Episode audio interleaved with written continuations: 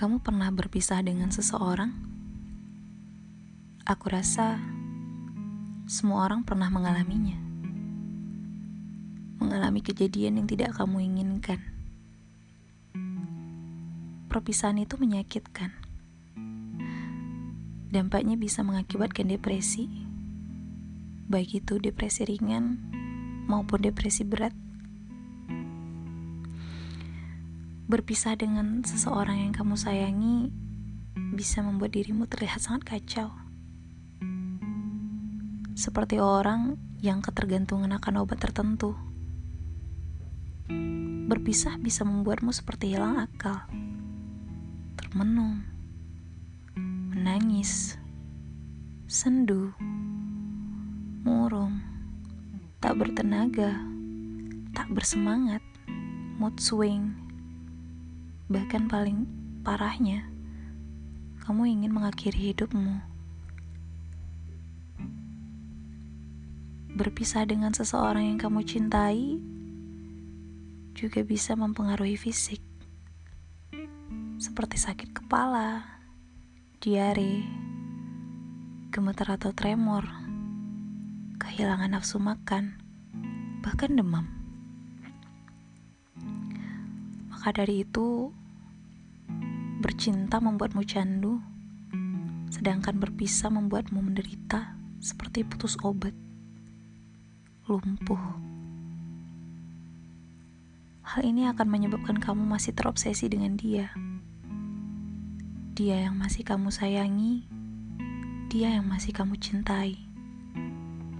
Karena pikiranmu masih dipenuhi olehnya, masih dibayang-bayangi oleh sosoknya yang menurutmu sangat ideal. Walaupun ada momen yang menyakitkan dengannya. Kenangan manis akan mendistorsi ingatanmu, membuatmu yakin bahwa cuma dia yang tepat untukmu. Tapi itu hanya menyakiti dirimu. Apalagi dia sudah tidak mau bersama. Sudah cukup sudah cukup kamu menyiksa perasaanmu. Jika kamu masih mengingat masa-masa indah bersama, akan sulit bagimu untuk bangkit. Kamu tak perlu melupakan. Kamu hanya perlu menyimpan kenangan itu rapat-rapat. Ingatlah ketika dia menyakitimu, tapi jangan membenci. Ini hanya jadi perbandingan bahwa kamu belum bisa bahagia bersamanya.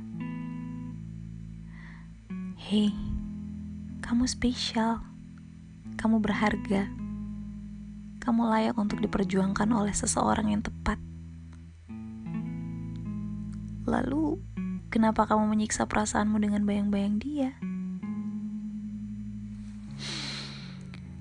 Aku mengerti kamu masih mendambakan hangat pelukannya, mendambakan romantisnya dia saat berdua denganmu, mendambakan kejutan-kejutan manis saat kalian merayakan anniversary dan kenangan lainnya.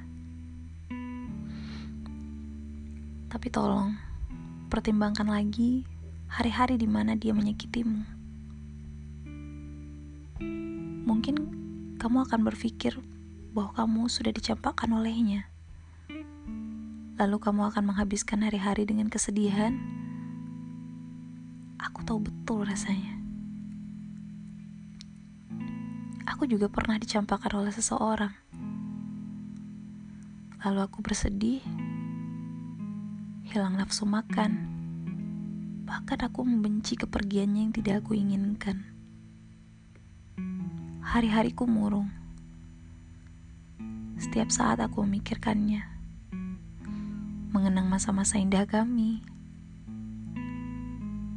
Dan itu membuatku sakit kepala, diare, bahkan demam. Tapi dia, dia terlihat bahagia. Dia bisa melalui hari-harinya seperti biasa, tanpa memikirkan kita yang sudah terpuruk oleh keadaan.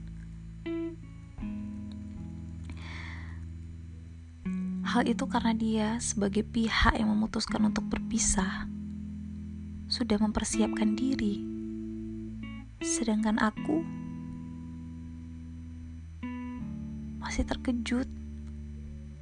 Aku merasa sangat sedih dan kehilangan. Namun, seiring berjalannya waktu, aku sadar itu hanya memperburuk keadaan.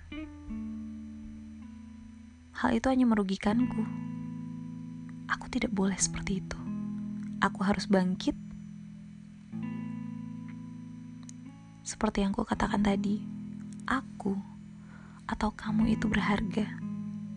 Kita layak diperjuangkan oleh seseorang yang tepat. Bagi kamu yang benar-benar berjuang untuk bangkit dari rasa sakit perpisahan, aku menyarankan bagi kamu untuk membuat sebuah daftar alasan kenapa hubungan kalian bisa kandas. Kamu harus paham betul di mana letak ketidakcocokan kalian. Dengan begitu, kamu akan segera move on. Ingat, simpan saja kenangan itu. Jangan membenci dan jadikan ini pelajaran. Aku yakin kamu kuat Aku yakin kamu hebat.